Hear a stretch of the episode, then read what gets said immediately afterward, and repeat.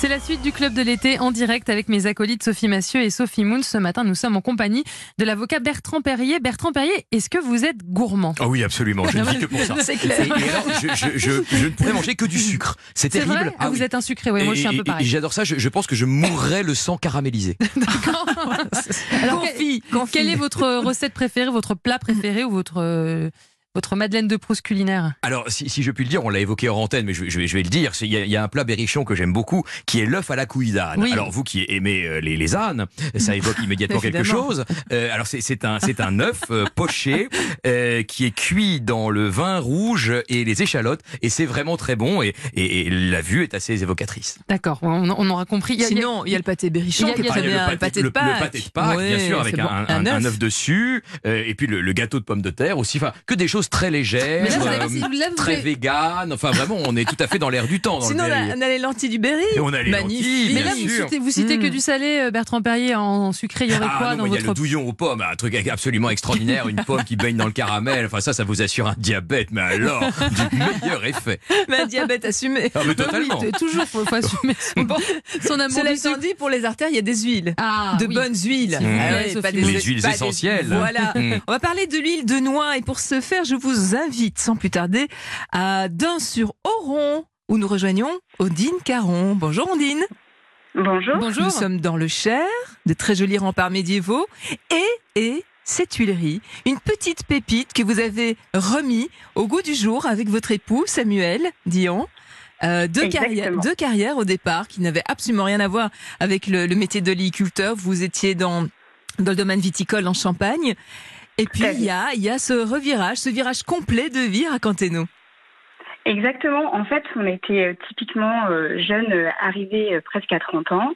Et puis, on avait des boulots super sympas, mais on voulait construire quelque chose pour nous. Et on est vraiment épicuriens, on adore les bonnes choses. Mmh. On adore aussi les vieilles machines. Et on a visité l'huilerie et ça a été un projet de vie pour nous incroyable.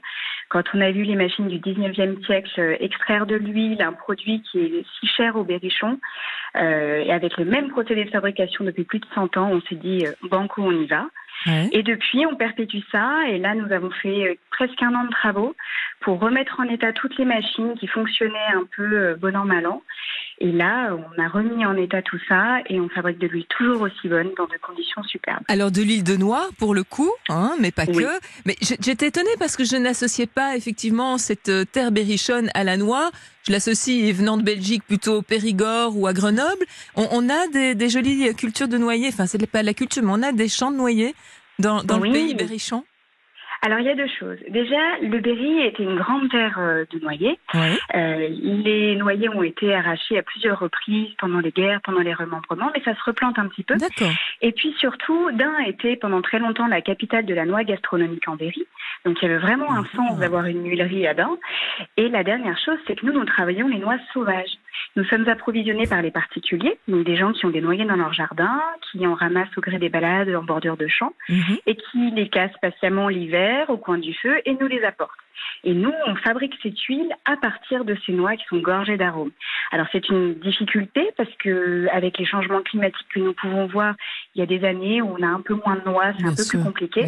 Mais les années euh, normales, euh, on a une huile extraordinaire et à profusion. Mais c'est de la noix made in France, il faut le rappeler. Exactement. hein. On- le marché Oui. est quand même inondé de noix étrangères, alors qu'on a en France des, des productions exceptionnelles avec effectivement euh, des, des huiles et des concentrés d'huile exceptionnels.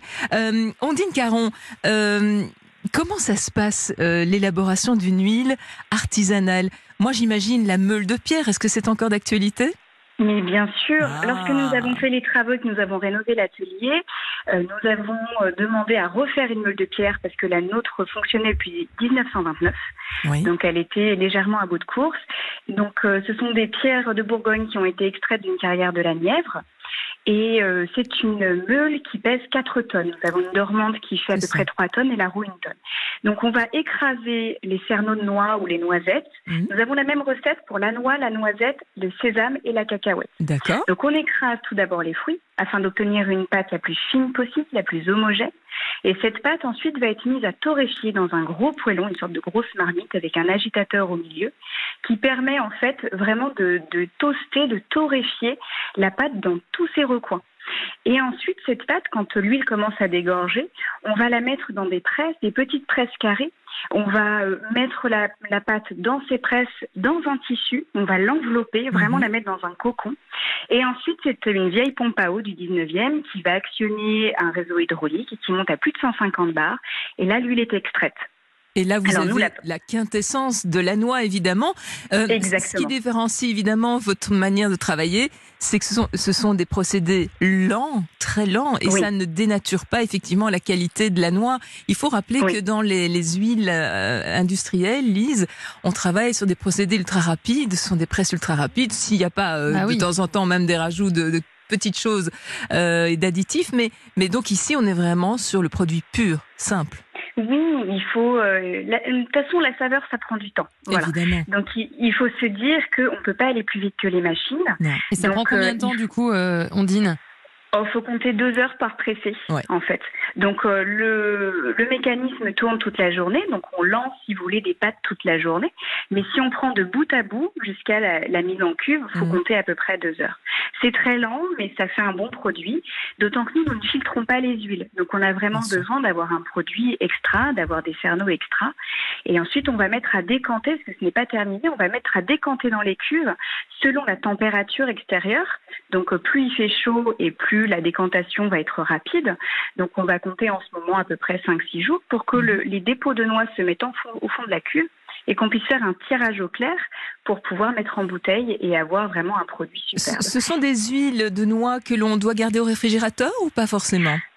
Alors, avec les chaleurs qu'on a eues ces derniers temps, effectivement, si vous la consommez pas extrêmement rapidement, mieux vaut la garder au réfrigérateur. Mais le procédé de torréfaction permet une conservation un peu plus longue. Donc, euh, ça va rancir euh, dans les 6-8 mois, quoi, une fois que c'est ouvert. Voilà, ça ne se garde pas indéfiniment. hein. Bertrand Perrier, vous connaissiez ces- cette huile spécifique euh, au Non, mais je berry? savais que le Berry était une terre euh, d'huile de noix, en effet, parce qu'il y a des gâteaux aux noix Mhm. également qui sont Ouais. servis régulièrement dans le Berry. Ce que je trouve formidable dans ce que vous nous expliquez, c'est le rapport entre l'éloquence et la gastronomie. C'est fantastique, on y est. La saveur, elle est évoquée, le mode de production, et il y a une vraie éloquence de la gastronomie. Et je tiens les gastronomes pour d'immenses orateurs, et notamment, il y a quelque chose devant lequel je m'arrête systématiquement parce que je trouve que ce sont vraiment des très beaux moments d'éloquence. C'est les cartes de restaurant. Voilà. Je, m'arrête systématiquement devant les, les devantures de restaurant. Non, mais les, les vrais, pas ceux où on sert l'huile de noix, euh, berrichonne, de l'huilerie d'Oron. Voilà l'huilerie d'Oron. On peut aller la découvrir sur place, je l'imagine.